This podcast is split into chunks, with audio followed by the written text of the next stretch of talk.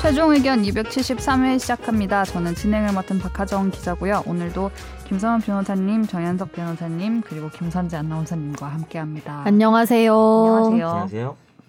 여름이에요. 안녕하세요. 아 크림 맛있네. 지금 휘핑크림을 빨대로 퍼먹고 계신. 본인이 사오신 이거는, 이거는 음료. 퍼먹는 거 아니에요?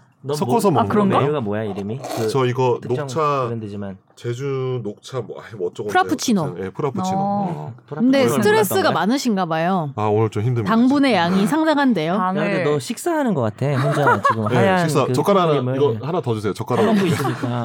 어, 김치죠? 두개 김치? 있으면 젓가락 먹겠는데? 아, 김치는 좀 그럴 것 같고 김치는 고구마랑 먹어야죠. 예. 어, 장 장조림 네. 줄게 그러면. 그러니까 잘, 잘 어울리시는 것 같아요. 네네. 네. 아 오늘 날이 덥네요. 진짜 더워요. 여름이 왔어요. 음, 큰일 맞아요. 났어요. 저는 사실 이 여름이 되면 여기 방송 오기 너무 힘들어요. 왜 종기가 생겼나요? 아, 엉덩이? 종기는 아닙니다. 아니, 아니, 엉덩이를 들썩들썩거리셔가지고 어, 잠깐만요. 예, 알겠습니다. 휴대폰 꺼내라고. 아닙니다. 아닙니다. 지금 전화가 와가지고. 예, 예. 왜요? 옹기 종기. 땀이 많아서 아유, 그런가? 많이 걸어오니까 저는 주로 대중교통 아. 많이 이용하니까 아. 차는 왜 좋아하시는 거예요? 대중교통. 어느 날 오 저는 어, 소름 돋는 예. 중요한 논리인데. 건 시내에서 운전하기 싫어요.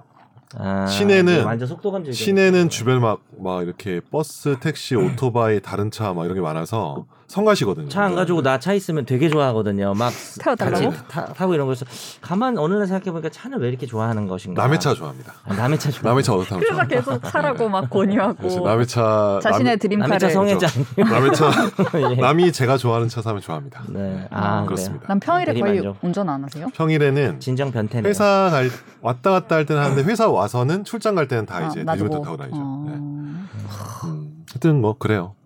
막히는 걸안 더우시면 뭐 좋아해서요. 옷 같은 거를 계량 한복 같은 거 입고 다니는 거 어때요? 아니, 계량 걱정해. 어. 한복- 모시 뭐는- 모시 이런 아무리 더 아무리 예전에 시원하게 역사 너- 선생님. 네, 모시로 하면은 좀 중학교 중학교 국사 선생님 아세요? 모시어 지금 무시하나요? 너 역사 선생님 네? 같을 수도 있겠다. 아니면 민족사관 고등학교 다니는 게 하는 거 아니? 어, 정한 씨 되게 역사, 학습으로. 되게 역사 되게 좋아해서 원래 아, 진짜요? 역덕후라서 제가 역사 진짜 좋아해요. 아 그래요? 나 진짜 네. 싫어하는데. 역사 어지간한 이슈 나오면 제가 다 얘기를 할 수 있어요. 아관 파천 몇 오. 년도? 아간파천이요. 그건 외우지 않죠. 1800 야 역사는 연도 암기에서 시작되는 거야. 아간파천? 1592 알아? 1592? 96년인가?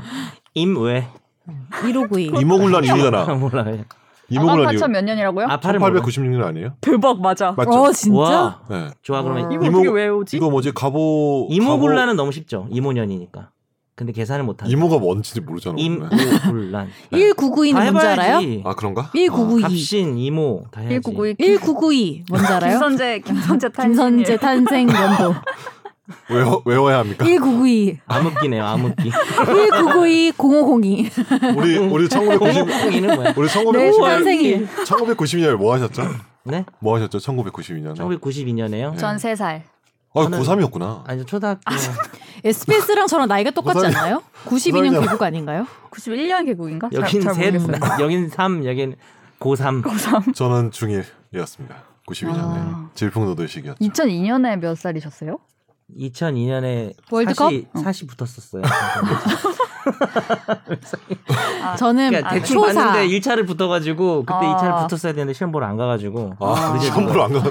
2002년에 시험 붙을 줄 몰랐거든요. 그때 월드컵 경기 보다가 못, 못 가신 거 아니에요? 그 주로 그건 그러니까 첫 아닙니다. 번째 치는 시험을 일부러 그렇게 해서 안 진짜 가는 웃긴 게 뭐냐면 제가 스포츠 보는 걸 안 좋아하거든요. 음. 그때만 좋아했던 것 같아 요 공부하기 싫어서. 1차를 아니 뭐 음. 너무 잘한 거 안 나. 제가 붙을 줄 모르고 한두 달 공부를 했는데 2002년에 붙은 거예요. 근데 준비가 안 존재. 된 상태에서 붙은 거지. 어. 음. 공부할 원래 음. 1차 준비 없는 이별도 아니고 준비, 준비 없는 학교인가? 어. 없는 합격이지. 어. 2차는 다 열심히 하거든요. 웬만큼은. 음. 근데 그냥 공부 안 하고 시험장 안 가고 음. 그랬죠. 음. 그냥 날린 적이 한 번 있어요. 음. 어, 우리 학원 학생들 그거 모르는데. 아, 그럼 만천하에 만천하에 이거 좀 공개하시고. 편집 좀. 예. 아니면 뭐, 뭐 없어요. 떨어진 거 아니니까. 차이 없어요. 음, 붙었으니까. 어쨌든 붙었잖아요. 음. 2008년에 2차 붙었죠. 나중에 음. 또 놀다가. 아, 많이 놀았네. 음, 그때 안 붙었어야 됐어. 괜히. 더 뭐야. 놀지 그랬어 차라리. 10년 공부한 사람 아니 같아요. 그 시간에 그냥 제대로 놀았으면은 더 좋았을 텐데. 그러니까. 어, 어느 정도는 제대로 놀았어요. 후회는 없다. 자세하게 여기서 얘기할 내용은 아닌데. 그때 제가 신림구동 모처에서 하여튼 골목에서 자주 뵀던 것 같아요. 이렇게 배회하시는 뭐 소리가 모습. 많이 나는 곳이었죠. 네, 소리가 많이 나는 곳에서 배 전자- 봤던 토킹. 기억이 나요. 네. 아, 토킹 토킹은 소리가 토킹바 아니죠. 음, 소리가 사근사근 소리가 나잖아요. 소리가 안 나고요. 조용히 하겠죠. 사근사근하게. 이봐요. 이 사람 지금 다- 남들 청취하고 어떡해. 잊은 지한 2년 아니. 뭐. 됐는데 토킹바를 지금 꺼내. 아니 얘기를- 어떻게 소리 없이 토킹을 할 수 있나요? 지금 소리 소리 없는 변호사도 아니고 토킹 음. 내가 음. 토킹에는 소리가 수반될 수밖에 소리 없거든요. 없는- 김용 변호사님 이대로 넘어가면 안 돼요. 음. 뭐였는지 얘기해 주세요. 뭐가요? 소리 나는 거요. 뭐 야, 너 팩차기라도 남일처럼 뭐 팩차기라도 했어 네. 뭐 법대 앞에서. 오락실이었는데. 아, 저희 아, 펌프 오락실. 아 네, 펌프. 뭐 오락실. 대회 상까지 받은 네, 사람이 지나가- 아 진짜. 또 와. 날아 다녔습니다. 별걸 다 하고 할 수 싶다. 뭐. 제가 오락실 근데 펌프하면 30명 정도가 모아서 바- 모여서 봤어요. 있는 어떤 놀물 다 하셨네요. 거의 그렇죠. 제가 안 한 게 이제 도박 안 했고요. 몇 개 있어요. 뭐 그런 거 빼고는 나쁜 거 이런 거 빼고는 다 했습니다. 술 담배 이런 거 담배 잘 안 하고요. 그때 아. 모습이 너무 궁금하네요. 네. 음. 나중에 한번 보여드리겠습니다. 어떻게 보여주시죠? 몰라요. 아 펌프 펌프 예. 하는 거? 어? 그러면 토킹바에서 펌프예요. 술 마시면서. 토킹하면서 아니 토킹하고 술 마시면서 토킹과는 펌프해. 상관이 없다고요, 저랑. 그때 토킹바 같은 게 있었어요? 지금도 있고 그때가 가장 토킹바의 부흥기였죠. 아, 뭐냐면 부흥기. 부흥기요. 어떻게 알지? 아니 부흥기. 우리 동. 뭐. 나 예전에 고양시 살 얘기가 탄 때. 아, 적이 있어요 방송에서. 고양시 살 때 거기 뭐 토킹바 같은 거 이름이 네. 뭐였는지 아. 아. 세요 뭐였어요? 도킹. 도킹. 도킹 연결 왜 아, 아 도킹 도킹. 어 그래서 좋다. 되게 철학적이고 잘 쳤다. 좋은 이름이라고 이런 생각했던 것도 기억이 있었어요. 있어요. 음. 네. 토킹, S- 토킹 좋은데? S 토킹 그래가지고 스토킹 뭐 그런 게 신문에서 본 적 있어요. 네, 된남 고고. 네. 음, 네, 하겠습니다. 네. 김성환 변호사님의 덴남 순서입니다. 예, 템레이님이 달아주셨습니다. 동정업계 계신 분이군요. 흠, 워낙 민감한 사항이어서 아마 이번 주에 다뤄주시지 않을까 해서 미리 제 견해를 좀 끄적여놓고 오. 가겠습니다. 성견지명 이거 어, 못 성견지명. 보고 주제 선정한 거잖아. 어, 네. 그러니까 제가 본 역대 최악의 판결이라고 해도 될 정도네요. 1. 비법률적 근거를 들어 판결을 선고했다는 것. 아, 이거 되게 중요한 지적이죠. 여기에 사법부 위신이나 한미 대일 관계, 세계 10대 문명국, 대한민국 이딴 소리가 왜 들어갑니까? 2. 민사 본안 재판인데 얼토당토 않게도 비본질적 집행 단계의 문제를 청구 각하 근거로 설치한 건 바꿔 말하면 그만큼 판결 논리가 없다는 것과 다름없습니다. 음. 네. 이거 무슨 판결인지 뭐 이따가, 아마 아시는 이따가 그죠? 음, 우리가 네, 본격적으로 맞아요. 또 얘기를 해볼게요. 네. 음. 저희의 생각도 같은 과연 템레이님과 같은지. 음. 기대해 주세요. 네. 네. 끄지 그리고 마세요. 아. 히히님이 안녕하세요. 오늘도 너무 즐거운 방송이었습니다. 오늘 회차에서 활발하게 논의가 진행되었던 최종 의견의 영어 표현에 대하여 의견 남깁니다. 영어 통 번역사입니다. 어. 어, 이제 할 말 없는 거네. 일상생활에서는 파이널 오피니언이라고 하면 되고 소송에서 당사자의 최종 의견 진술이라는 의미라면 파이널 스테이트먼트가 뭐 아. 가장 적절할 것 같고 제 생각 똑같군요. 네. 변호사 혹은 검사의 최후 변론이라면 클로징 아규먼트입니다. 아, 네. 또 이렇게 Listen and repeat. 따라해 보세요. Closing. 아니, 저, 어, 저는 이제 그때 뭔 얘기를 했냐면은 최종 아 이거 변명을 하는 것도 웃기지만 최종 의견은 이게 다 맞아요. 근데 제가 그때 컨클루전이라는 쓸데없는 얘기를 했잖아요. 요게 이제 우리 최종 의견은 재판부의 판단, 이 법원 네. 중심의 어떤 그런 거였거든요. 처음에 네. 그 재판부의 의견은 결론이다. 컨클루전이다. 저는 그런 얘기를 한 겁니다. 음. 아 이제 이해했어요. 재판부 그쵸? 오키. 네. 네. 뭐. 잘 알겠습니다. 네. 네. 아, 그리고 위에 댓글 하나 더 있으신 이게 제가 지난주 방송에서 단어가 기억이 안 난다고 아. 계속했던 그래서 템레이님이 뭐라고 네. 다셨죠? 깡치라고. 깡, 그 깡치 말씀하시는 것 같은데 네. 이렇게 달았는데 그때 무슨 단어를 지금 이게 다 본인이 기억 안 났던 단어가 너무 많아가지고 아니 그때 어. 판사들이 법관들이 어려운 사건이나 해결하기 어려운 거 아. 이렇게 쌓아놓고 있다가 막 아 그걸 깡치라 그러나? 시정기에 막 맞아요, 깡치해야 맞아요. 돼, 막 약간 이런 이런. 그러니까 맞았어요 본인 생각이. 맞는 거 맞아요. 네. 아. 어, 이분 누구예요? 이, 이 동종업계 이분 뭐 하시는 동종업계이시죠? 분이에요? 누구죠? 어, 변호사 어느 분이요? 추정이 좀 됐어요. 템레이님, 음. 템레이님. 변호사잖아요. 네. 네. 판사나 검사 아, 아, 그렇구나. 어. 아니었던 거 그렇게 같아요. 정확히 정리가 된 거였어요. 저는 몰랐어요. 변호사라는 얘기가 직접 나왔었던 걸로 기억을 그러니까. 하는데 남성분이고 어, 그러니까. 음. 네. 나이가 건담을 좋아합니다. 건담 좋아하고 왜냐면은 어. 템레이가 아무로 레이 아빠거든요. 그치. 어. 북부지 오 맞아. 어, 맞아. 그때 어떤 게 한번 있었- 그리고 북부지법? 북부지법이라고 굉장히 건담을 좋아하고 북부 어몇 명 없죠 그런 사람이. 북부지법 예. 근처에서 예, 일하시고 변호사를 하는 예, 건담을 네, 좋아. 그리고 뭐 무슨 여자친구 없으시고 그래가지고 그런 것도 좀 있었어요? 어, 외롭다고 그런 얘기 아, 했었어요. 생겼- 생겼을 수도 없었나요? 있잖아요 그 사이에. 뭐 여자친구부터 있냐고 묻는 게 예의 아니냐는 그 화를 내신 적이 한 번 있어요. 그런 비슷한 원래 얘기. 어, 네, 그게 예인가요? 음. 아, 알겠습니다. 와 드디어 궁금증을 해결했어. 네. 음. 그럼 다음. 다음 댓글은 이 SBS 사진 뉴미디어국 댓글인데 사진 어, 어, 저희가 사진을 올렸잖아요. SBS 뉴미디어 야, 왜 국민이 제가 받았다. 하겠습니다. 아, 긁어줬어. 아, 그게 아니라 SB, 우리 사진. 음. 자, 선 누가 읽어주세요. 저기 선욱이가. 예. SBS 뉴 미디어국 이미 다뤄졌습니다. 님이죠. 저분 아니에요, 저분. 네. 다이, MBTI 다이. 티셔츠를 입은 남성 패널들 정현석 변호사, 김선욱 변호사 그들은 얼짱 각도로 사진을 찍게 되는데 점점점 투비 컨티뉴드 이 뭡니까 이거 SBS 골라놓는 뉴스룸 공식 인스타그램에서 더 많은 사진을 확인해 보세요 아, 이것 때문에- 친절한 혜민 이것 두 때문에 분 잘 안 가- 어울리 음. 두 분 잘 어울리세요 그리고 네이버 오디오 클립에 또 있어요. 맞아. 헌터캣 님이 두 분 젊어 보이세요. 근데 어느 분이 학력고사 세대인 정 변호사님이신지 잠깐만 누구야 야, 너일 수 누구야? 있다는 거 누구야? 아니야. 제가 염색을 안 했더니 오해하시는 분이 그치. 계신데요 저는 염색을 했습니다. 참고로. 네, 정 변호사님은 염색하십니다 네, 발끈. ESTP가 정변입니다. 네 방송을 좀 들으세요. 네. 방- 저희 MBTI 정도는 알고 좀 보세요. 어, 어, 사진은. E ENFJ가 마스크 김선욱 보고 변호사입니다 확인하셨어요. 네. 아, 마스크 또 E ENFJ 쓰고 왔어요? 네, 네. 야, 그거 너 오늘 어, 제일 좋아하는 방송할 거 때마다 같다. 하고 어. 옵니다. 어. 잘 검은색은 빨아가지고요. 좀 크기가 맞아요? 검은색도 맞습니다. 뭐 저 조금 그때 좀 저번 지난 방송 때 좀 받아가지고 바로 늘려가지고요. 아. 잘 늘려서 늘리는 기계가 있나요? 손으로 이렇게 쪼물딱쪼물딱 좀 늘렸습니다. 네. 많이 기술자분이 어려워하셨을 것 같아요. 주변에 반응이 있었나요? 주변의 반응은 일단 길을 가면은 네. 사람들이 제 얼굴을 많이 봅니다. 마스크를 아, 보면 마스크를 보는 것 같아요. 얼굴을 보는 게 아니고 마스크 를 보는 것 같은데 음. 판사님도 제 마스크를 많이 보고 아 있어요. 진짜 너 그거 하고 재판을 들어갔었어? 당연하죠.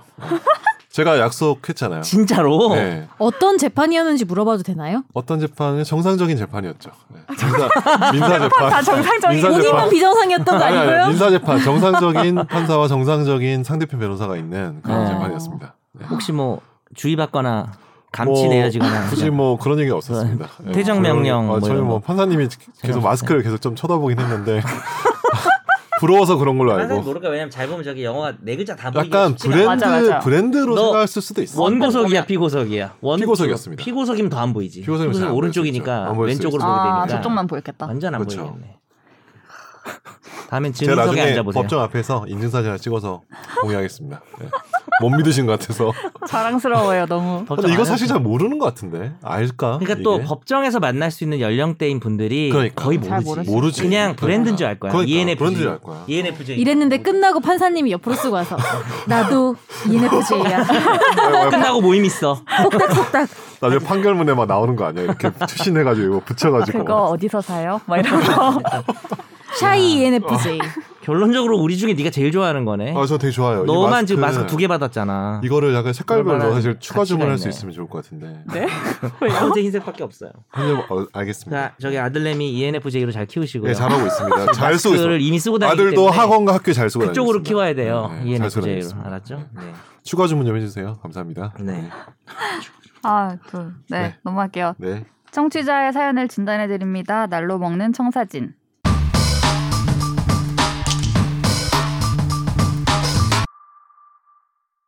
안녕하세요. 전세 2년 거주 뒤 주인의 부모가 이사를 한다고 해서 임대 음. 갱신을 거절받고 이사 나온 지 6개월 정도 지났습니다. 주인이 이사 직후 어머니가 이사를 이번 주에 잘했는데 비밀번호 설정은 어떻게 하는지 하면서 연락을 자주 주고받았고 잊을만 하면 우편물이 있는데 가져가세요 등등 친절하게도 수시로 연락을 주시다가 얼마 전에 어머니께서 편찮으셔서 요양원에 가신다며 굳이 알려주지 않아도 되는 정보까지 이야기를 하시는데 진짜 좀 구리다. 다른 사람에게 임대 또는 얘기한 매매한 거지? 정황을 파악했습니다. 어. 그 이것 뭐지? 때문이죠. 파악이 된 다른 사람한테 네. 임대했던 주인 거죠. 부모님 질병으로 인한 거주 여건 변경 등 딱 임대 갱신 요구권 예외 사정을 저에게 공개하고 다른 사람에게 넘긴 상황인데요. 음. 실제 요양원 가신 것까지 제가 확인하려면 신부를 센터라도 가지 않고는 불가능할 것 같은데 저는 어떤 절차로 제 권리를 확인할 수 있을까요? 진짜 요양원에 가셨는지 확인해달라고 말하기도 불편하고 그렇다고 너무 치밀해서 의심은 되는데 소송하려고 해도 증거가 있어야 될 텐데 적법한 절차로 갱신 요구권이 종료된 걸로 생각해야 할지 궁금합니다. 시간 내서 동사무소의 전입 세대 열람은 따로 해볼 예정입니다. 이거를 진짜 알아보기가 사실 딴 데로 이사를 갔는데 다시 음. 와서 진짜 사는지 확인해보고 막 이렇게 하는 게 쉽지 않, 않은데 그러니까. 어떻게 해야 되는 방법이 거죠? 있나요? 일단 뭐 저희는 변호사니까 음. 정황상 아무래도 이 여러 가지를 고려했을 때 저 주인 집주인이 뭔가 법 위반을 한 것 같아요. 음. 지금 확, 확실한 건 모르죠. 원래 네, 소송이 음, 음. 소송을 해봐야 했다가 뭐 이 무책임한 얘기인지 모르겠지만 증거를 잘 모으지 못하면 패소할 수도 있는 리스크를 음. 안고 원래 하는 건데 지금 사연 들어봤을 때는 충분히 어, 소송을 좀 해볼 만하지 않을까라는 생각이 들고요. 그럼 어떤 권리가 있는지를 먼저 좀 알려드린다면은 뭐 아시잖아요. 우리 뭐 우리 시간에도 다뤘지만 갱신 요구를 했을 때 거절할 수 있는 사유들 중에 하나가 음. 그 임대인 본인이나 직계 좀비 속이 실제 거주를 하는 경우는 이제 거절을 할 수가 있는데 이게 이제 주택 임대차 보호법 6조의 3의 1항에 8호 사유예요. 거절할 수 있는 8호 사유인데 요걸 위반한 경우에 손해배상을 받는 게 규정이 잘 돼 있습니다. 그게 이제 그 같은 조 6항에 보면 이 손해배상액은 거절 당시 당사자 간의 손해배상 예정에 관한 합의가 이루어지지 않는 한 지금 뭐 특별히 얼마를 주겠다 이런 거를 합의한 적이 없기 때문에 음. 이 세 가지 금액 중에 큰 금액을 받을 수 있어요. 보통 음, 이제 법에서 음. 이거 이거 이거 중에 가장 적은 금액 이런 경우가 많은데 이거는 약간 임대인의 잘못을 좀 크게 책임을 묻기 음. 위한 입법 취지인 것 같아요. 최근에 신설된 규정들인데 이게 좀 복잡해요. 일단 좀 읽어드릴게요. 제가 이걸 하나하나 설명하기에는 방송 어, 이 여러 가지 시간 관계상은 좀 어렵더라도 첫째 갱신 거절 당시의 월 차임, 음, 월 차임. 음, 월세. 아, 월세. 근데 네. 이제 거기에다가 뭐 보증금이 있다면은 이제 보증금이랑 이렇게 보증금으로 월세로 이렇게 전환한 금액 같은 계산법이 있어요. 네네. 그거의 3개월분. 음. 음. 그거를 그냥 손해배상금으로 받는 거예요. 뭐 만약에 월 400이면 1,200만 원을 받을 수 있는 음, 거죠. 네. 두 번째, 그러니까 총 세개입니다세 개 중에 제일 큰 거. 임대인이 제3자에게 임대를 해서 받은 그러한 차임, 그 차임. 그리고 갱신 거절 당시에 에, 차임 간의 차액의 2년분에 해당하는 금액. 이게 좀뭐 복잡하죠? 그러니까 이게 어. 만약에 새로 임차인을 들이면서 엄청 크게 차임을 받아먹었다면은 네. 차액을 2년분 곱한 게 그 월차임 3개월분 한 거보다 더 클 수도 더 클 있거든요. 것 같은데? 네. 그러니까 요거 계산해 봐야 되고 세 번째는 이게 좀 어렵습니다. 계산하기가. 이런 갱신 거절 때문에 지금 이 사연 주인공인 임차인이 실제로 입은 손해. 음. 근데 이거는 본인이 이제 변호사를 아. 어떡하지? 만나서 네. 어 내가 거기서 계속 살면 뭐 이 정도 경제적 위치였는데 아. 나와서 어떻게 딴 데를 구하느라고 이 정도 손해 차익이 생겼다. 이런 것들을 뭐 여러 가지 자료로 자세하게 지금 설명하기는 좀 어렵지만 주장 네. 입증해서 어, 그래서 이 손해배상 소송을 하시면 되는 거죠.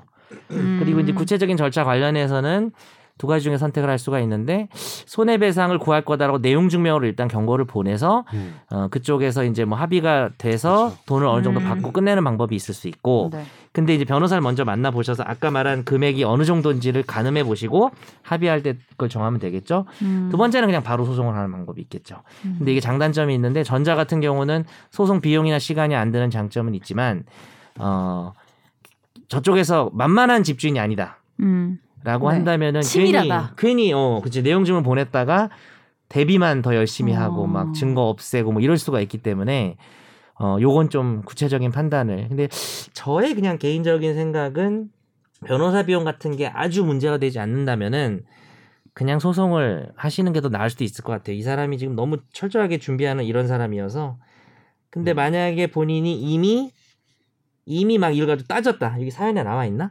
어, 그건 안 나와 있는 것 같은데 네, 집주인한테 뭐 막 따지신 건 아닌 것 같- 따졌다 하면 어, 네네. 어차피 소송할 걸 예상한다면은 뭐 내용 증명 한번 보내서 합의를 유도해 보는 것도 괜찮을 수 음. 있겠죠. 음. 근데 이제 이분이 진짜 궁금한 거는 이거 무슨 사설 탐정을 해서 진짜 이 부모가 살았다가 산 진짜로. 건지. 네. 근데 이거는 지금으로서는 없어요. 변호사들이 생각보다 무능합니다. 예. 사법적 아니까 누가 그게 무너할까? 아니라요. 난 아닌데. 뭐야, 난 강사니까. 아, 제가 뭐냐면은 사법 절차를 이용한다는 것 자체가 네.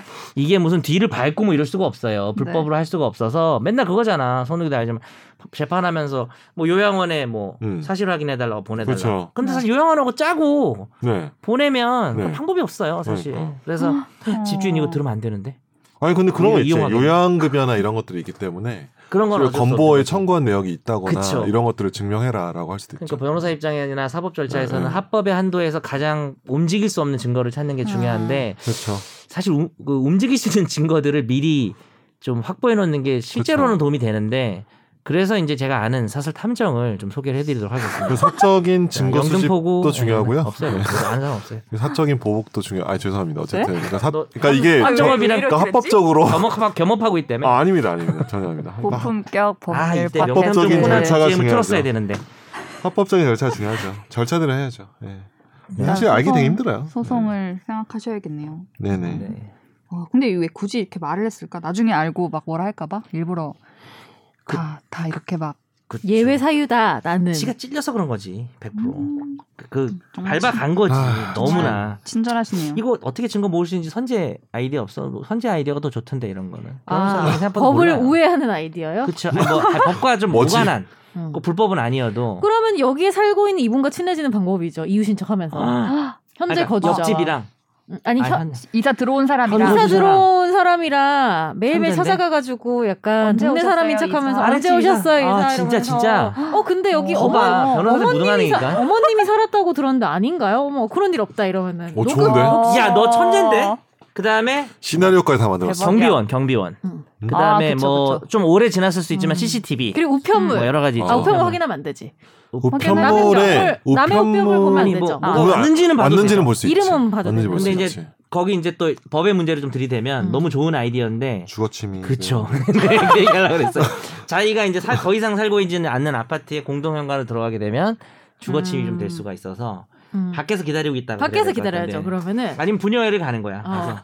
그래가지고 뭐 입주자 경로당을 입주자 갔든지 아무튼 응. 거기에 경비원 분이랑 친해져가지고 이렇게 좀 그래서 해도 그 되겠. 바카스 좀 네, 사다 네. 드리고 아니면 이런 식으로 하면 되죠. 아 제가 이 근처에 이사는 갔는데 여기서 운동을 계속한다. 그래서 와봤다. 뭐 이렇게 하면 좋은 집이 되죠. 있지. 아니면 뭐 우편물을 놔두고 가서 어. 찾으러 왔다. 너 하여튼 끝나고 한 10개 정도 적어놔. 보내드리자, 이분. 네. 아, 근데, 근데 지금 말한 게 이렇게 웃어 넘길 농담은 아니고 실제로 그런 방법은 가능할 수 있다고 증거가 봐요. 되겠죠? 근데 이런 거를 변호사들이 조언을 해주기도 하는데 이 그렇죠. 변호사의 본래 업무는 아니죠, 사실. 그래서 의뢰인들이 알아서 이렇게 가져올 것을 원하 주문을 하죠. 나는 모르겠으니까 제가 어디 가서 걸렸다면 시켰다고 하지 마세요라고. 겁나 하고, 무책임하네요. 어, 네. 네. 저는 빠져나가야 되니까요. 저 어, 소중하니까. 아니 당연한 거 아닌가? 야, 이 사람의 법꾸라지야. 어? 친구를 더 만들겠다는 게 그게 범죄인가요? 어? 이 팍팍한 시대에 나 근처에 어, 그렇게 사는 사람이면- 현세입자와 전세입자끼리 친구를 하겠다는데 그것이 그렇게 불법적인 그런 친구 관계는 들어본 적이 있는데 아, 네. 사안일까라는. 친구가 되기 좀 쉽지 않은 관계군요. 예, 예. 왜냐면 또 알겠습니다. 이분도 다음에 당할 수도 있잖아요. 현세입자도. 아 그런 그렇게 이렇게 해가지고 네. 진짜 그냥 그냥 여쭤보신 것 같은데 이렇게 진지하게 되게 네. 제가 생각보다 방법이다. 그렇습니다. 네 다음 사연도 답을 주세요 선진님. 네. 다음 사연은요. 이거 못 줄 것 같아요. 안녕하세요. 네. 저번에 보험에 대해 여쭈었는데요. 보장 항목에 대한 약관을 보다가 궁금한 사안이 음. 있습니다. 못질것 같아. 보장 내용은 80% 이상 고도 후유 장애라는 것인데요. 약관에 기재된 신체 부위의 장애율 80% 이상일 때 해당되는 내용입니다. 그런데 별표로 읽어보니 장애율이 5에서 80% 그리고 60, 아, 100% 해당하는 상태를 정의해 놓았는데요. 일부 항목은 80% 기준이 없었습니다. 예를 들어서 팔다리 장애의 경우 한 팔을 잃으면 60%, 두 팔이면 100%라서 80에 이르려면은 실제적으로는 80이 아닌 100%가 되어야 보장을 음. 받을 수 있게 되는 것 음. 같은데요. 80% 기준 없이 100% 기준만 있는 이런 경우는 잘못된 약관이 아닐까 싶은데 어떻게 생각하시는지요? 어, 음. 음. 요거 일단은 말씀이면은 이게 장애율이 우리 옛날에 연수할 때 손해배상 공부할 때도 좀 쉽지가 않았는데 네, 네, 네. 이게 표가 있어요. 그렇죠. 이게 먼저 약간 역사를 말씀드리면 이게 맥브라이드라는 이제 미국의 어, 맥도날드 맥브라이드 아니죠. 표라고 아마 들어보셨을 수도 있는데 다쳤을 네. 때 맥드라이브 어, 아니죠. 다쳤어요. 맥드라이브 밀실 아니죠. 수입. 맥드라이브 아니고 맥- 맥가이브 아니고요. 네. 맥브라이드인데 네, 맥드라이브. 1936년에 그렇구나. 맥브라이드라는 미국의 교수님이 음. 정형외과 교수님이 만드는 표인데 이제 뭐 사- 어느 부위에 따라서 어느 정도 다친 거에 따라서 표를 만들었어요 이렇게 음. 이 사람이 신체 장애가 어 장애가 10%다. 뭐, 어, 10%다 이거는 15% 뭐, 이렇게 어, 네. 판단할 수 있게 만들었는데 그게 되게 옛날에 만든 기준이라서 그게 나중에 개정이 됐는데 지금 쓰는 것도 아마 1960 몇 년도인가 만든 음. 그분이 아마 마지막까지 살아계신 기간이 아닐까 싶은데 그 교수님이 어, 끝까지만 만들고 어, 그러니까 아 진짜로 어 근데 그 표 뒷목 잡고 드라마처럼 근데 그게 뒷목 20%. 근데 그게 너무 옛날에 약간 육체 네. 노동을 하거나 뭐 네. 사무직이 별로 없던 시절에 만든 표라서 그쵸. 현대 사무직에 맞는 그 음. 표가 아니에요. 뭐 목 예. 디스크 거북목 어, 이런 거. 어, 친구구나. 이런 거- 이런 거 잘 그러니까. 모르는 아. 거지. 어, 어. 그러니까 뭐 손목 터널 증후뭐 이런 거 잘 없는 아. 거죠. 맞아요. 그러니까 그래서 그거를 보완해서 이제 몇 가지 기준을 섞어서 많이 해요. 의사들이 네. 의사들이 그래서 판단하죠. 이 사람은 뭐 여기 뭐 팔도 다치고 뭐 다리 어디 다치고 면 이렇게 서로 이렇게 결합이 되면은 실제로는 여기 보면 이제 의견 주신 것처럼 그렇죠. 뭐80% 아, 안 되지 않냐 하지만 여러 군데 다치면 80 몇 프로 되는 경우가 그럴 많거든요. 수 있죠. 예, 예. 음. 그건 어차피 의사의 어, 어. 감정을 네, 통해서 감정을 통해서 나오는 그때 거라서 그때 케이스 바이 케이스로. 네. 음. 그래서 실제로 80% 이상 장애율 되게 많습니다. 근데 그 정도 되면은 거의 사람이 살아도 사는 게 아닌 정도가 음. 되는 고도 후유 장애예요. 진짜로 많이 다쳐야 돼요. 80 몇 프로 50%만 돼도 사실은 50%만 돼도 엄청 많이 크게 다친 다친 거죠. 예. 그래서 그런 기준이 실제로는 있다. 80% 넘는 기준은 왜냐 그러니까 한 복합 팔을 잃은 어. 경우가 60%인 거잖아요 지금. 그렇죠, 그렇죠. 근데 거기에 팔을- 다리까지 결합이 되면 80% 넘겠죠. 당연히 넘겠죠. 예, 예. 그렇게 됩니다. 근데 이 범위가 80%, 음, 뭐 5에서 75%까지만 있고 다음이 바로 100%였다? 이, 이런 거는 뭔가 이유가 있는 걸까요? 아 이거는 이제 해당 하나 하나의 부위들, 아, 부위에 각각이? 대해서 아, 그러니까 그러니까, 각각이? 그러니까, 그러니까 어, 그러니까. 손에는 몇 프로, 아, 뭐 아. 다리는 몇 프로, 보험 약관이 무릎에는 몇 아니라. 프로, 네네네. 어깨는 몇 프로. 그치 보험 약관이 네, 아니라 네. 그 표에 이렇게 돼 표에. 있는데 음. 선욱이 말은 음. 합치면 결합하다 보면 그게 결합이 구간이 되겠다. 나올 수 어, 있다. 음. 복합 장애거든요. 거의 큰 음. 사고 나면은. 그래서 사고를 결론은 많았죠. 괜한 걱정이셨던 걸로. 괜한 걱정. 근데 네. 어쨌든 좋은 질문입니다. 네, 좋은 질문이죠. 아, 굉장히 좋은 질문이고요. 상당히 좋은 질문이죠. 예, 이게 사실 맥브라이드 사실 너무 옛날 표야 이게 진짜. 네가 질문하고 네가 답하는 거 아니야? 답을 너무 잘하는데. 아닙니다. 우리 사연도 없고. 아, 제가 사실은 여러 정황이 이런- 좀 이런 심리적 손해배상- 가심이 손해배상 사건을 제가 몇 번 해봤기 때문에. 그쵸. 예. 근데 맥브라이드 표 자체가 너무 약간 옛날 거예요. 그 근데 60. 왜 그걸 아직 기억사요? 왜냐면 그게 제일 그나마 제일 쓸만하니까. 그래서 제가 좀 만들고 거기에 좀 있어요. 개선을 하고 있어요. 예? 뭐라고요? 새로운 표 정현석 표라고. 그건 그, 그 드립이랑 좀 관련된 거. 드립력이 떨어지면 뭐- 퍼센티지별로 드립이 있어. 드립이 있는 겁니까? 사람 다친 거 촘촘하게. 가지고. 사람 다친 거 가지고. 어, 내가 촘촘하게. 드립을. 이 드립 치면 손해배상. 아, 무서운- 네, 그 정도 무서운 쓰레기는 표현을. 아니야. 어? 무서운 표네. 자, 아, 네. 알겠습니다. 네. 다음은 어쩌다 마주친 판결 순서입니다.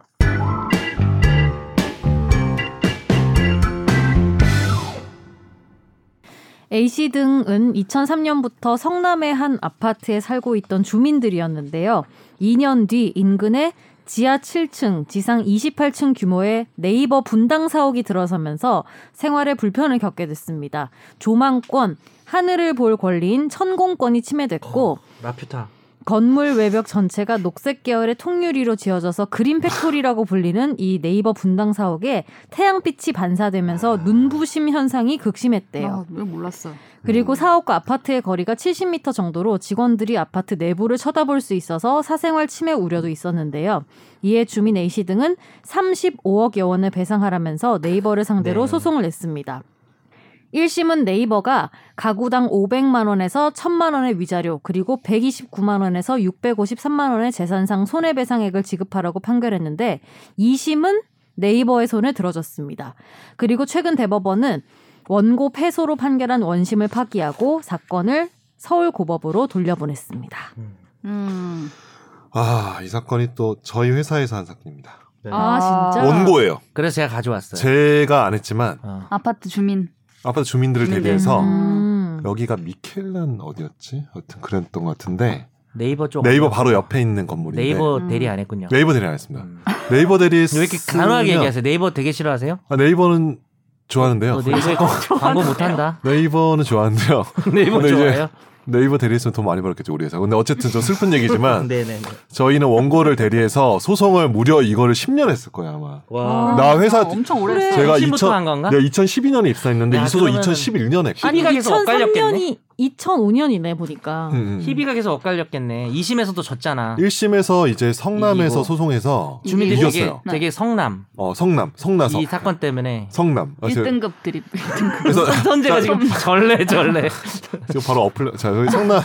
근데 이제 그 당시 이제 스토리 얘기 드리면은 네. 처음에 1심 재판장님이 이 사건을 이해를 못 하셔서 왜? 아 이게 왜 사건이 되냐 이게 왜 눈부신 정도가 뭐 어떻길래 했는데 실제로 가서 그때 거울로 판사한테 이렇게 해봐야 돼. 아 그거 안- 얼른 눈 괴롭게 이거 초등학교 아, 그거 때 하던 거. 있잖아요.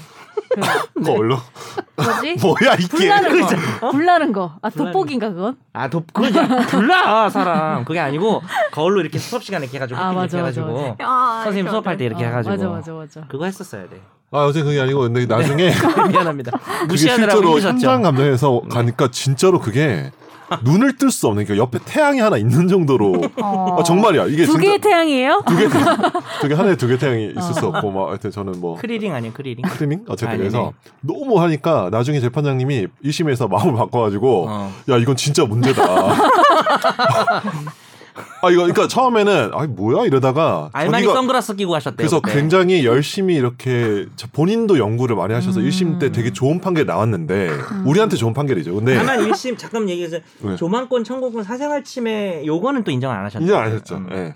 어쨌든 1심 그건 판결 아니지만. 어쨌든 인정을 하셨죠. 눈부심의 피해. 예, 예, 그렇죠. 반사로 인한 네. 그래서 아 그 당시 되게 1심 판결 나왔을 때 되게 뉴스 많이 됐어요. 근데 2심에서 이 네이버 녀석들이 죄송합니다. 이것도 네이버 친구들이 그러니까 갑자기 막 변호인을 막 바꾸고 어. 2심에서 막 전략을 막 하면서 2심에서 저희가 졌어요.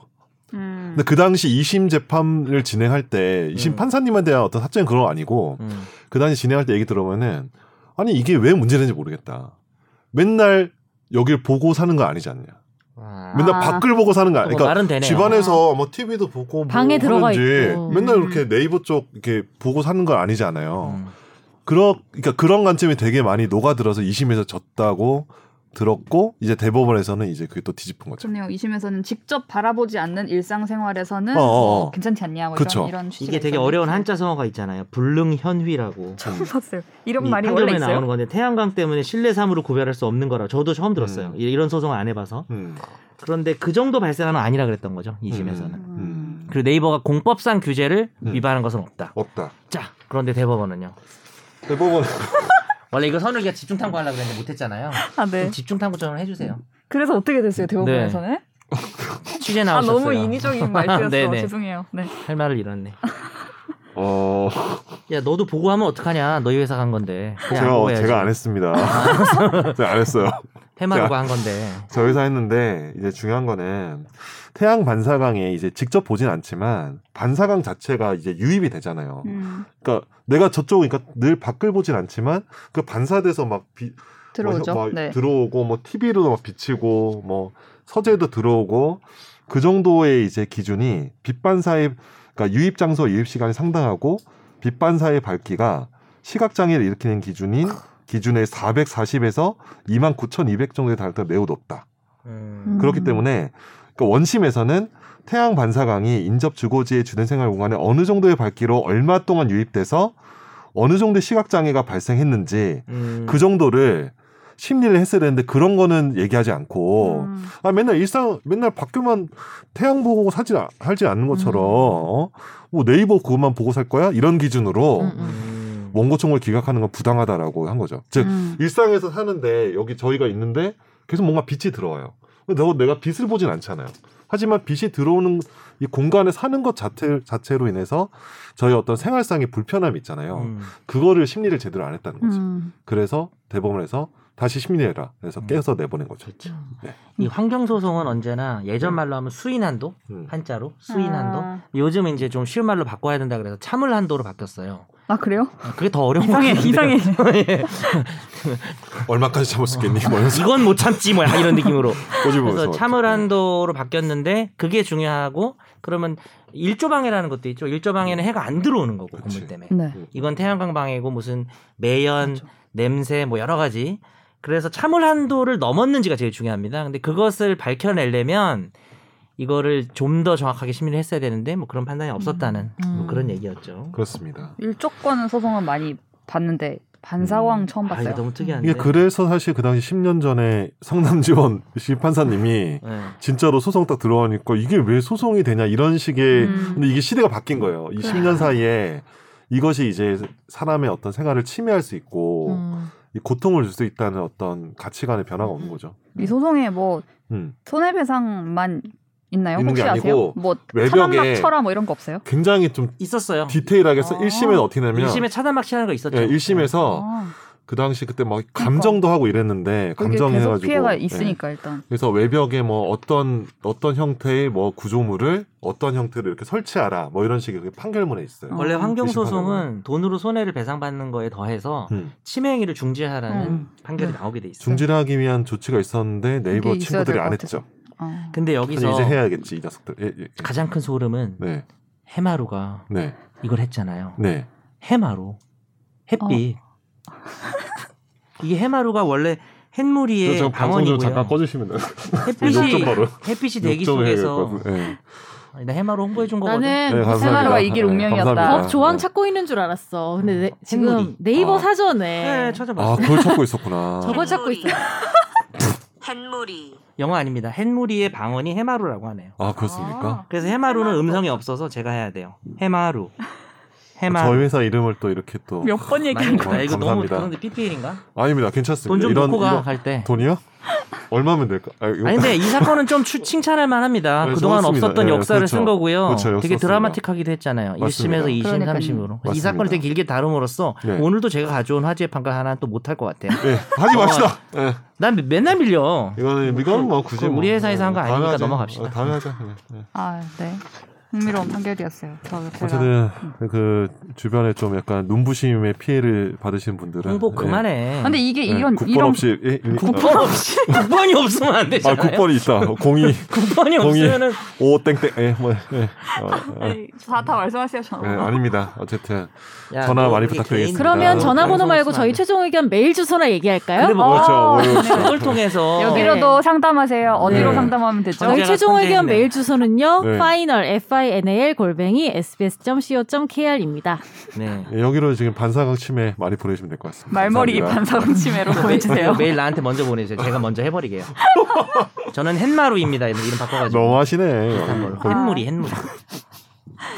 네. 아, 네. 제가 네. 한 거가 있기 때문에 어떻게 하는지 알았거든요. 제가, 네네. 아, 네. 제가 해도 됩니다. 알겠습니다. 아, 무조건 가격을 10% 싸게 해드리도록 예. 하겠습니다. 우리는 그보다 더 싸게 하겠습니다. 그러면 예. 저도 뭐야. 다시 더 싸게 싸겠습니다. 예, 예. 해드리겠습니다. 결국 한 50만 원 정도 바꿔서 네, 많은 성원 부탁드려요. 네, 네. 집중 탐구 시간입니다. 집중 탐구.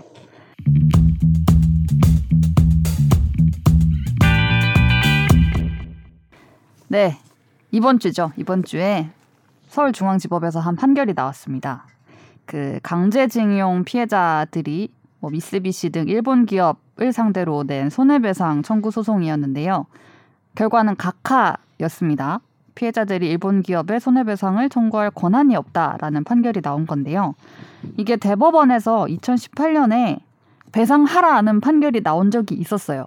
그런데 이번에 2년 8개월 만에 서울중앙지법 1심 재판부가 사실상 이 대법원에서 세운 판례랑 반대되는 판결을 내놓은 겁니다.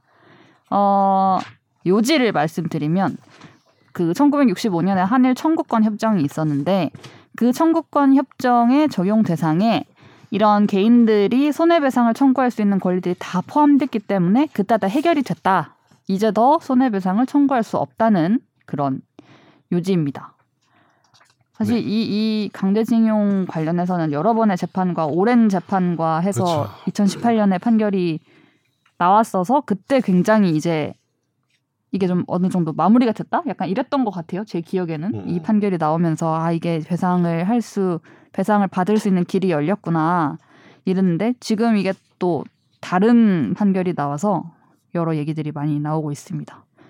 당시에 2018년에 대법원에서는 이게 배상을 해야 된다라고 나왔던 논리가 혹시 어떤 건지 제가 말씀드릴까요? 가위바위보 안 가위바위보? 내면 진거 가위바위보. 네, 말씀해 주시죠. 네. 안 내면 졌잖아요. 안 냈잖아요. 못 낸 거예요. 아. 빨리 해가지고 네. 어, 못 내면 안 진 거. 당시에는 대법원에서는 네. 이게 한일 청구권 협정은 있지만 음.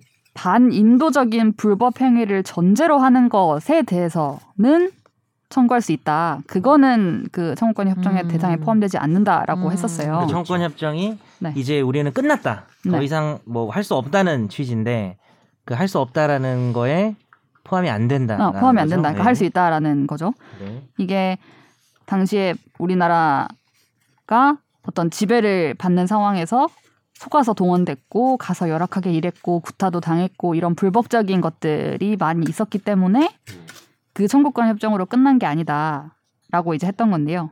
이번에 판결은 그때 다 포함된 거다. 그래서 권리가 제한된다라고 된 거죠.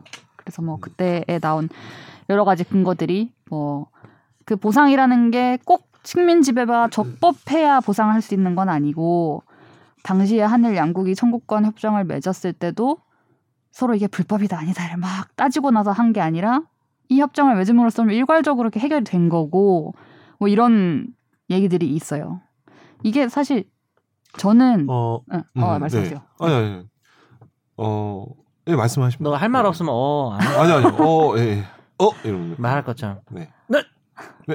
아니, 그 저는 대법원에서 이렇게 네. 음. 막 어떤 판례를 만들어 놨는데 네. 1심에서 이렇게 새로 그거랑 완전 반대되는 음, 그것만 식으로? 모르신다. 그건 탕 충분히 가능하다. 그건 가능하죠. 가능하다. 음. 가능하죠. 네. 일단 양심적 그건 병역 가능하다. 거부. 아, 그, 아, 바뀔 안 바뀔 수 된다 있지. 했는데 1심에서 전향적인 상당히 음. 어, 그거에 대해서 뭐 동의하는지 여부는 음. 사람마다 다르겠지만 음. 나름 전향적인 판결을 내다가 결국 대법원도 바꿨잖아요. 그렇지. 음. 아니 근데 순기능이 저는 있죠. 네. 그거 어, 자체. 수 그러니까 있지. 그거는 그건데 뭐 네. 법적으로는 근데 음. 이제 이것의 경우는 여튼 뭐 사람들이 있잖아요. 그러니까 그 사람들의 입장에서는 네. 처음부터 안 된다고 한 거랑 음. 됐다가 안 된다고 음. 이렇게 하거나 바꾸는 거는 대법원이 음. 그러니까 어떤 그러니까 법적인 것에서 가능하고 불가능한 걸 떠나서 이 판결을 받아들이는 이제 사회 구성원들의 입장에서는 이렇게 뭔가 바뀌었을 때 더 어떤 심적으로 감정적으로 더 안 좋게 받아들일 음. 그쵸. 수밖에 없죠 그 그거는. 예를 든 양심적 병역가부 같은 경우는 사회가 바뀌고 가치관이 음. 바뀌면서 뭐 기층으로부터 그런 움직임이 있을 수가 있는 건데 또 그걸 바꾸려고 노력하는 사람들은 또 변호사하고 또 검사예요. 그 음, 네. 판결은 판사가 하지만 네, 네. 그런 주장을 했다가 받아들여진 거잖아요. 그래서 그런 것들은 의미 있는데 이거는 사실 좀 그러니까 좋고 나쁜 거 찬반을 떠나서 뭐 시대가 이제는 이런 거를 허용하지 말아야 되는 걸로 바뀐 건 아니잖아요. 음. 그렇죠? 음. 그 이런 피해자들이 사건을. 명백하게 예, 그렇죠. 있는 피해자. 사안 그래서 있잖아요. 뭐 이거는. 그런 방향성이 있는 내용은 아닌 것 같고요. 음. 음. 그래서 네. 이번 판결의 내용이 아까 뭐 말씀드린 것처럼 큰 골자로는 네. 그 청구권 협정에 맺었던 거에 들어가니까 더 더 이상 권리를 이렇게 주장할 수 없다라는 거 하나랑 음, 소송에서 음, 네네, 소송에서.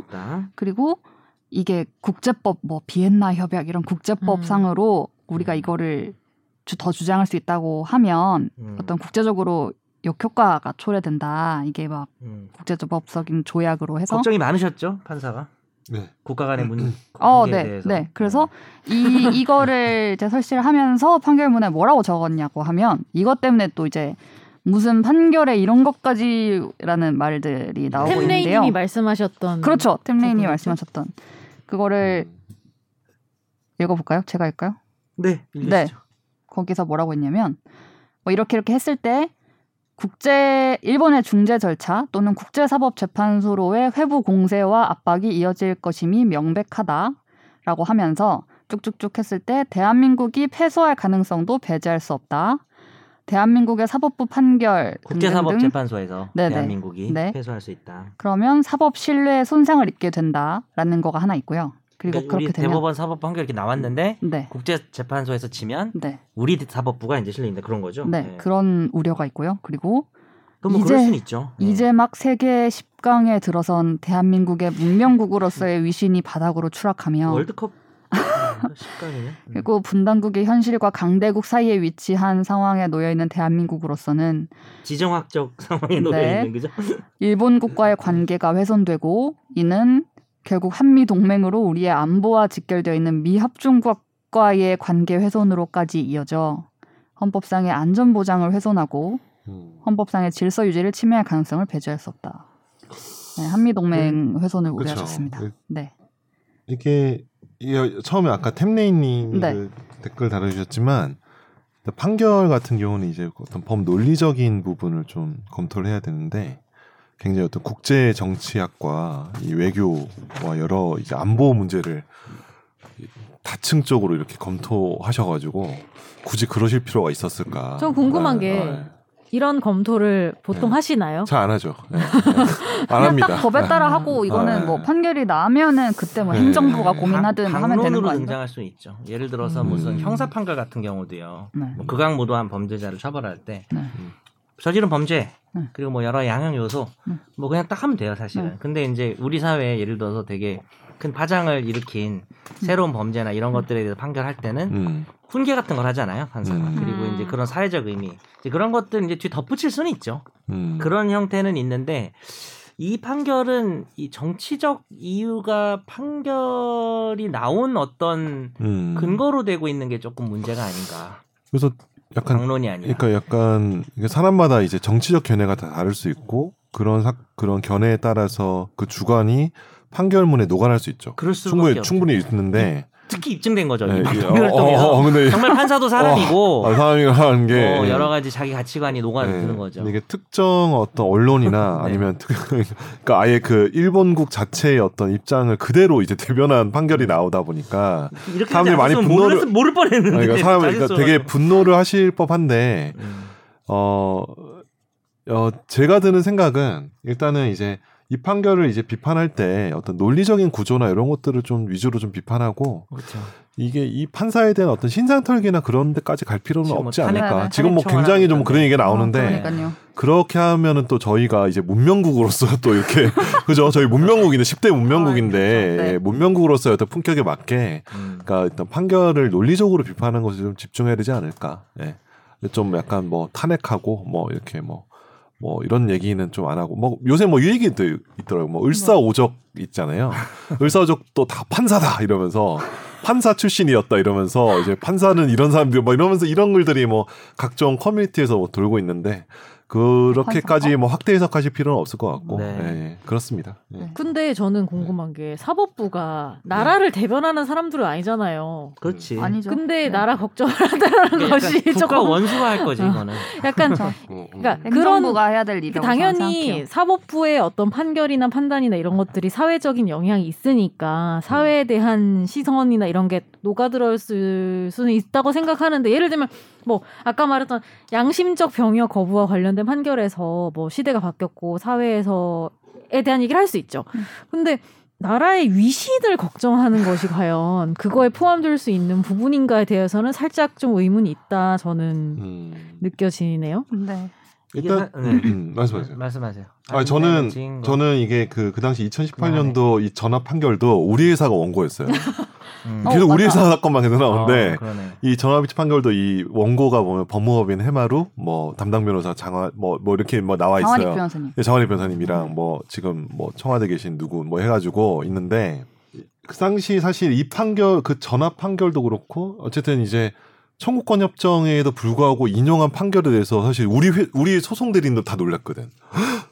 왜? 그래서 이거 정말 진짜 약간 약간 소름이 끼칠 정도로 아 진짜 정말 약간 기대 안 하고 했던 소송이었다고 하더라고요. 처음 시작할 때는 이 소송 처음 시작할 때는. 근데 이제 굉장히 되게 센세이션한 판결이었고 음. 어 근데 이 사실 이거 이 저 2018년 판결 이전에 이전에 사실 판결들이 다 있었죠. 근데 이제 중요한 거는 그 당시 이 2018년도 전압 판결에도 소수 의견에 이런 게 있었어요. 반대 의견이 뭐냐면 맞아. 이게 이게 이가 반대 의견도 이런 논리가 있었거든. 어쨌든 그 당시 청구권 협정의 적용 대상에는 뭐 불법 합법 다 떠나서 어쨌든 청구권 자체가 다 포기된다고 돼 있지 않냐. 그리고 이거는 여기 말미에 뭐라 했냐면 이거는 대한민국 정부가 보상을 해줘야 되는 부분인데 이거를 계속해서 안 해줬던 게 문제였던 거 아니냐라는 음. 걸 지적하거든요. 음. 사실 그 당시 반대 의견도 되게 약간 그 부분은 내가 수긍할 만한 거 있어요. 일리가 있는. 음. 왜냐면 그, 그 강제징용 갔다 온 사람들에 대해서 우리나라 정부가 해준 게 없잖아요. 그렇죠.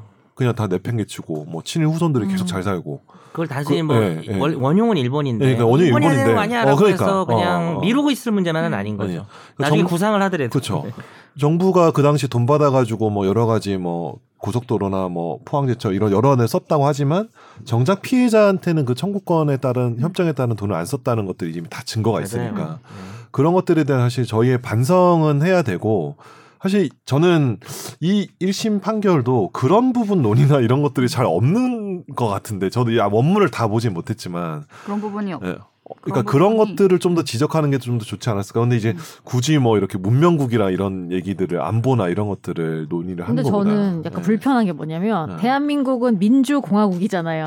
예, 예. 근데 우리가 근대 이 국가의 개념을 생각해 보면 사실은 국가가 먼저 있고 그러니까 음. 지금은 우리가 너무 오랜 시간이 흘러서 국가가 먼저 있고 새로운 사람들이 태어나고 이렇다고 생각하지만 사실은 국가가 어떻게 만들어진 역사를 보면은 결국에는 사람이 있고 그들이 민주공화국을 만든 거잖아요. 사실은 음. 엄밀히 말하자면 개념 개념상으로는 위상이나 지위도 많이 바뀌었죠. 어, 근데 현대는. 마치 이거를 들었을 때는 사람보다 국가가 더 우선되고 음. 먼저 있는 개념이라는 그런 약간 저는 논리로 들려서 음. 그렇죠. 어, 근데 이런 거에 만약에 그러면은 국제 재판소에서도 우리가 패소를 하고 뭐 가능성을 배제할 수 없다고 하니까 음. 거기서도 패소를 하고 일본에서도 패소를 하고 하면은 결국 그럼 우리 국민인 이 음. 피해자들 편은 누가 들어줘요?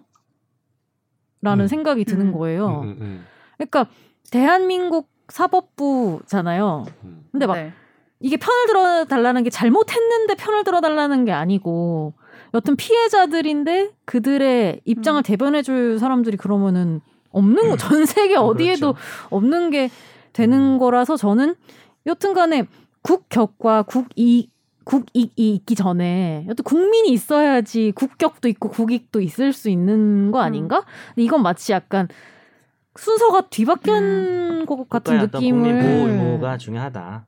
저는 많이 그건- 음. 받았어요. 그리고 좀 이걸 법리적으로도 접근해 볼 필요는 있는 것 같아요. 당시 이제 협약의 내용을 좀 볼 필요가 있는데 한국과 일본 그러니까 양체합국 및 그 국민 과로하고 법인을 포함함. 네. 그러니까 일본 기업도 사실 포함이 되는 거죠. 네. 재산, 권리, 이익. 그다음에 양체합국 및 그 국민 간의 청구권. 이 국민 간의 청구권은 사실은 우리나라 국민 개인이 미국의 아니 저 일본의 기업에 대해 가지는 청구권도 사실은 포함하는 거예요. 이거는. 음, 네. 음. 그래서 이게 뭐 그렇게 어떤 읽혀요? 비판들은 네. 아니 뭐 개인 간의 문제는 이 협정으로 해결된 게 아니다라고 말을 하는데 음. 그렇진 않은 것 같고요. 제가 볼 때는. 왜냐하면 왜냐면 이- 만 보면은 네, 위문헌에 보면은 어, 국민과 법인 간의 청구권의 문제도 이 지금 이 규정된 걸 포함해서 완전히 엔드 최종적으로 해결된다는 것이 음. 확인이 된다, 확인한다라는 규정이라서 음. 사실 논란은 있어요. 이제 법리를 이제 음. 우리가 좀, 다투, 어, 좀 따져볼 필요가 있는데 다만 이제 이건 이렇게 접근해야 돼요. 우리가 또 법리 얘기를 너무 안 하면 안 되니까 어 보상 배상 그 개념인 것 같아요. 어떻게 보면은 합법 불법의 문제인데 아까도 잠깐 얘기가 나왔지만 이 협정을 할 당시에도 일본의 식민 지배에 대한 인정 혹은 불법성에 대한 인정이 서로 합의가 안 된 거잖아요. 안 됐죠. 어, 우리는 불법이라고 하는 거고 음. 일본은 아니다라고 하다 보니까 그 내용이 빠진 거거든요. 음. 그걸 어, 그 내용이 못해서 빠진 그냥 거죠. 넘어가 버렸어요. 그쵸, 당시에. 넘어가 버린 거죠. 네. 그러니까 이게 계속 그러니까 계속 문제가 될 수밖에 없어요. 제가 왜냐하면 이거보다 어제 말씀드린 게 이 음. 협정을 왜 이렇게 해가지고 결국 당연히 이런 그런 생각이 들죠. 의문이 맞아요. 드는 근데 또 거예요. 협정은 또 어떻게 보면 그 당시에 최선이었을 수도 음. 있는 것도 있는 게 또 뭐 세계적인 제가 이런 거 잘 모르는데 이런 얘기하니까 안 어울리는데 그 당시 이제 냉전에 대해서 그러니까 뭐 일본이 패망하고 그 이후 국제적인 정서가 일본에 대해서 되게 관대했잖아요. 어, 어떻게 보면 이 냉전을 해결해 가는 데서 키를 가진 음. 사실은 전범국인데 그런 게 있다 보니까 계속 완화해주고 관대하게 해주고 보상을 거의 못하는 분위기. 였던 데서 어떤 역사적인 게 있었던 것 같고 그래서 뭐 그 당시에 이 협약이 하여튼 어, 하정 기자님 말처럼 어, 이걸 이제 이게 최선이었는지 최악이었는지 모르겠지만 이 협약의 불명확성 때문에 그래놓고 이제 각 국민들에게 각자 설득을 한 거예요. 우리나라는 야 이게 이런 뜻이다. 음. 그다음 에 일본은 아 이게 이런 뜻이라고 서로 다른 의미로 해석을 하면서 문제될 때마다 그래서 핵심은 뭐냐면 법리적인 핵심은 불법 행위에 대한 손해배상이 여기 포함되냐라는 거예요. 네. 그러니까 불법 식민 지배에 대한 개인에 대한 무슨 뭐 강제 동원이나 근데 그게 논란이 있는 거고 그거는 대법원이 사법부가 해석을 해줄 수 있는 건데 2018년 대법원에서는 그거를 긍정적으로 해석을 한 거고 음. 이번 어 1심은 물론 이제 이것도 당연히 항소를 하겠죠. 네. 어 1심은 이제 그걸 부정적으로 해석한 거니까 사실 이번 판결도 법리상으로는 뭐 있을 수는 있다고 봐요. 물론 제 얘기가 이제 여기서 끝내는 건 절대 아니고 혼자 계속 길게 얘기할 수 없어서 여기까지만 일단 얘기를 음. 하는데 법리적으로는 가능할 수는 있어요. 근데 이제 이번 판결의 더 큰 문제는 그 더 뒤에 있는 거죠. 우리가 지금까지도 얘기를 했지만. 네. 음. 일단 저 음. 또 음. 말씀드리면은 네. 이게 이게 처음에 제가 회사 2012년에 입사했는데 2012년 4월에 입사했는데 5월에 이 판결이 처음에 나왔어요. 대법원에서. 아, 그 사람들이 다른- 잘 모르시는 다른 게 건? 뭐냐면 처음에 이 사건, 이 같은 사건으로 네, 네, 네. 네. 이게 원고가 동일한 이 동일한 사건으로 2000 아니, 아니 지금 현재 1심 판결 말고 이 대법원 예전에 전원합 일체 아, 판결 2018년 거에 판결이 네. 그게 재상고심이에요. 그쵸 어, 내려가 한번 다시 간 한번 내려다 다시 온 그쵸. 거야. 그러니까 처음에 2012년 5월에 전합 판결이 아닌 일반 대법원 판결로 판결이 나오고 네, 네, 네. 그거에 대해서 이제 이제 파기가 판결이 나오고 돼서 나서 파기돼서 판결이 파기환송심 내려왔다가. 2심에서 원고 청구를 들어줬죠. 대법원이 인용을 해줬으니까. 근데 거기에 대해서 재상고가 2013년에 됐는데 음. 2013년에 된 게 2018년까지 5년 동안 그쵸. 네. 딜레이 됐고 거기가 그 이제 그 소위 말하 이제 사법농단과 관련된 아, 그렇죠. 네, 그 네. 여러 이슈를 나오는 게 바로 이제 그 그렇게 2013년에 상고를 했는데 2018년까지 판결이 안 나고 그렇죠. 그러다 2018년에 전압 판결이 나고 이제 아 이건 전압으로 완전 정리됐다라고 했는데 음.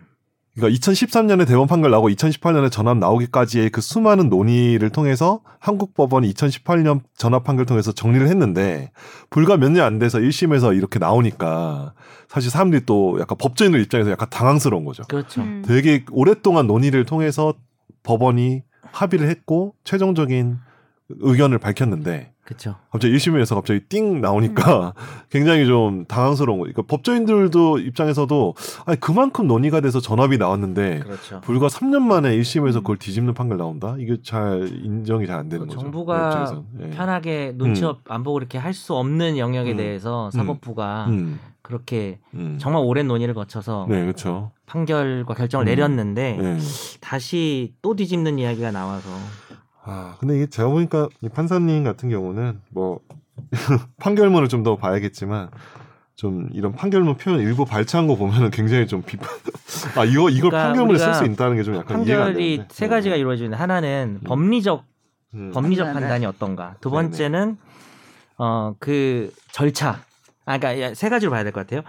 아까 선우기도 말했지만 판사도 가치관이 있겠죠. 그렇죠. 네. 네. 뭐 일본에 대한 자신의 생각이 있을 수 있고 국제 그렇죠. 정세에 관한 생각이 있을 수 있고 음. 뭐 진보적인 사람도 있고 보수적인 사람도 그렇지. 있겠죠. 근데 법리라는 게 있는 거잖아요. 그래서 어, 자기 가치관에 어느 정도 반하더라도 법리가 그러면 어쩔 수 없이 사실 판결해야 되는 게 음. 그게 판사가 양심과 음. 법률에 의해서 재판한다는 게 그런 거죠. 근데 이분 같은 경우는 가치관이 사실 많은 국민들이 좀 동의하기는 어려운 가치관이죠. 야, 너 일본 판사냐? 뭐 이런 얘기가 나올 지난번에 정도로. 그런 얘기 나왔죠. 근데 아, 네. 그것을 뒷받침하는 법리가 완벽하고 정치했다면은 그래도 법조인으로서 아, 자기가 음. 생각하는 법리에 의해서 나왔구나라고 그냥 해석을 해줄 수가 있는데 아까도 좀 얘기가 나왔지만은 이러한 법적 판단이 내려지는 법리적 근거들이 음. 어 뭐랄까 좀 어, 법적인 근거가 아니고 어, 행정부나 외교부에서 음. 고민해야 저는 될 궁금한 게 내용을 이거예요. 가지고 판결을 했었기 때문에 그러니까 그러면은 법리로만 갔을 때 또 네. 이거는 이게 맞다 이렇게 가면은 그 얘기를 빼면 되잖아요. 어떤 나라 걱정 뭐 이런 얘기를 부자, 아니, 그러니까 안 해도 되는 그러니까 할 얘기라는 얘기가 거죠. 없으니까 하는 그거를 거야. 아니, 이거 그거를 이렇게 빼고 그런 법리만 딱 써놓으면은 이렇게까지 후폭풍이 거세진 않았을 그치. 텐데 왜 그랬을까요? 그다음에 가장 큰 문제가 이제 어. 마지막으로 얘기를 하겠지만 어. 네. 선고일이 10일이었잖아요. 음, 그러니까. 어. 이게 저는 이 부분이 가장 저의 빡친 포인트거든요. 좀 이해가 원래 이- 판결- 이런 게 있나 싶었어요. 자, 선고기를 연기하는 경우는 있는데요. 그렇죠. 이 앞당기는 경우는 땡겼어요? 거의 어. 없어요. 3일을 거의 없고 땡겼습니다. 그것도 그날 알려준 거잖아요. 근데 오늘 오후에 선고합니다라고 알다시피 오전에. 원고분들이 연세가 많잖아요. 그래서 참석도 못했잖아요. 지방에 많이 계시고 근데 또 그 그래가지고. 근거가 정말 꼴배기 싫었던 게. 법- 그 뭐라 그랬더라? 그 법- 법정의 평온과 안정. 평온과 안정을 위해서 여기 써있는 어, 법정의 네. 평온과 안정 등 재반 사정을 고려해요. 그러니까 그만큼 자신이 없으시다는 거지. 아니 음. 누가 이런 판결을 선고한다고 해서 법정에서 무슨 누가 테러하고 그런 사안이 있나요? 없잖아요. 뭐 항의하고 이런 건 또 네, 그거에 항의. 따라 또 그리고 받아들일 저는 수 있는 거고. 받아들일 수 있고 네. 나와서 법정 나는 앞에서 그리고- 인터뷰도 하잖아요. 네. 분노도 표출하고. 네. 아니 그리고 이거죠. 뭐 그걸 설- 못하게 한 거지. 설사 그리고 분노하면은 받아야지. 그쵸. 네.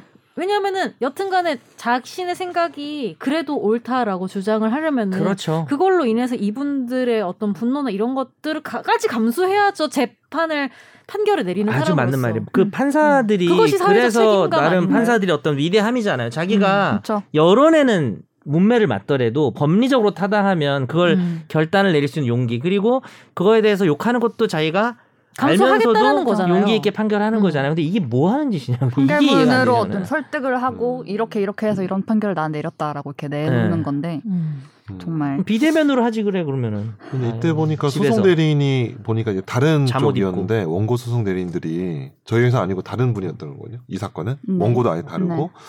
근데 제가 보기엔 이 소송 대리인은 이 재판을 진행하는 과정에서 알았을 거다. 분명히 거기 이 정도 있지? 이거- 그러니까 이 정도 결론이 나올 거라는 거를 아 결론에 아. 왜냐면 진행 과정에서 네, 진행 과정에서 아. 왜냐면 제가 이 야 이- 너희도 몰랐다며 너희도 놀랐다며 이렇게 좋게 아, 아, 그거는 아, 농담이에요. 대법원에서 그랬으니까 아, 대법원에서 대법원에서 그랬으니까. 그렇게 나올 줄 몰랐으니까 아. 대법원 가면 판사 얼굴 안 보잖아요. 네, 네. 그렇지 그렇지 근데 이 사건 같은 게 계속 심리기를 제가 했을 거 아니에요. 근데 이제 분명히 뭔가 뉘앙스나 이런 게 갔을 것 같거든요. 이 정도 판결문을 세게 쓰시는 분이라면 그 판사가 뭐 아주 네. 연기파가 아니고 어, 연기표 아니고 막, 뭐 포커페이스고 막 그런 게 아니면은 뭐 분명히 어떤 시그널이 왔을 거다라는 음. 생각이에요.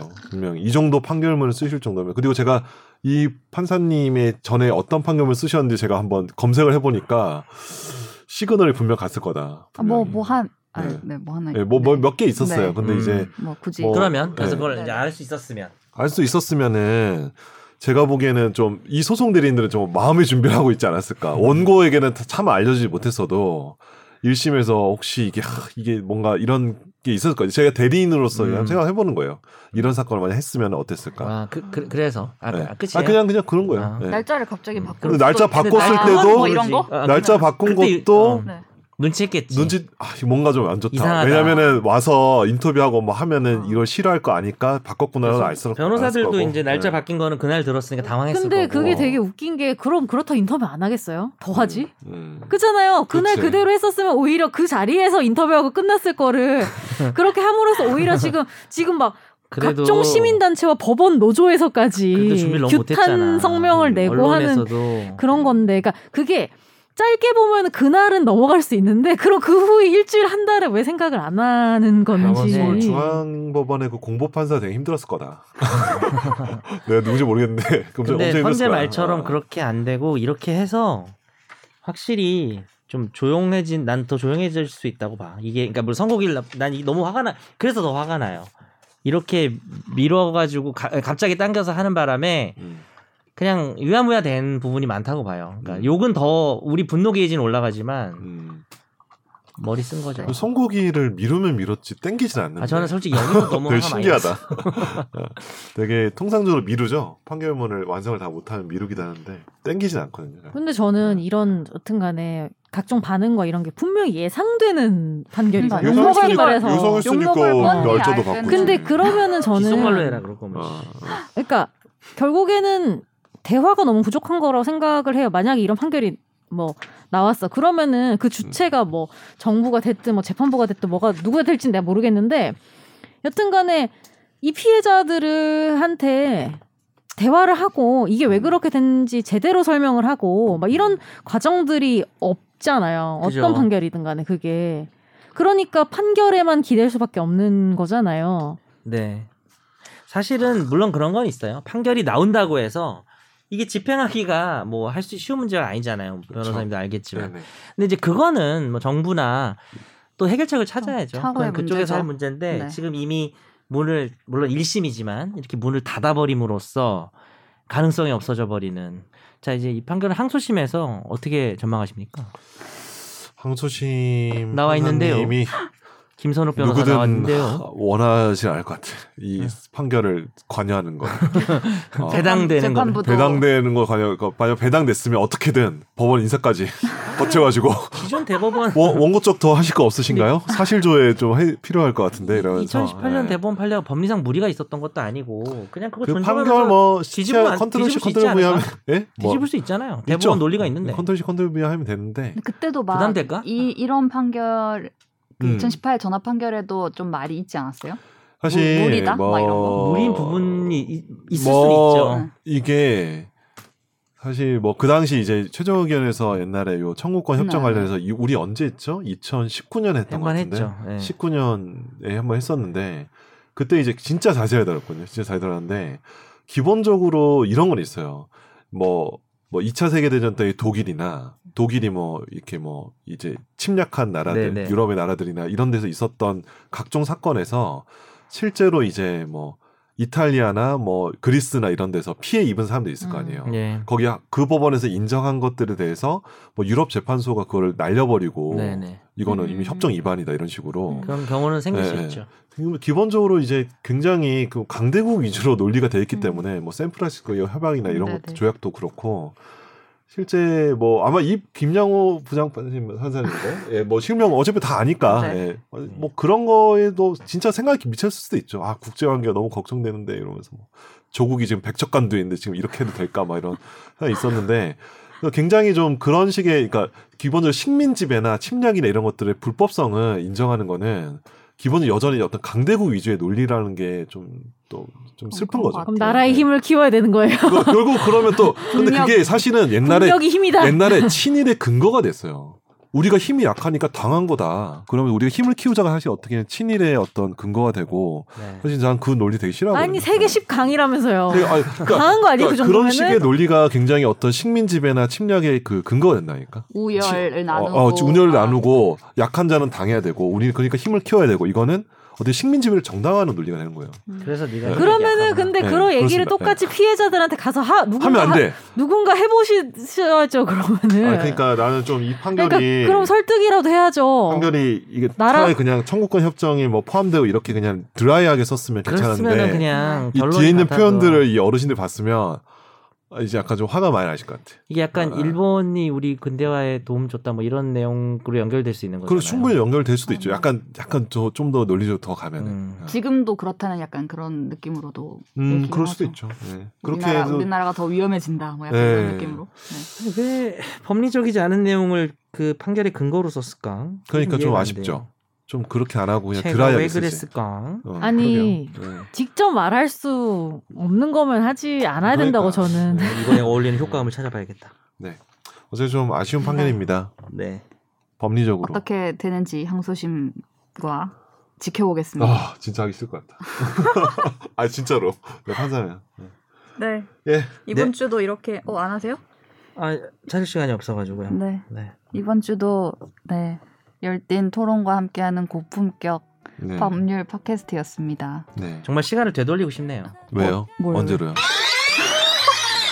할 게 너무 없어가지고 죄송합니다. 아니 하나 정도는 해보고 싶었어요. 저희 그 치약 아직 남아 있네.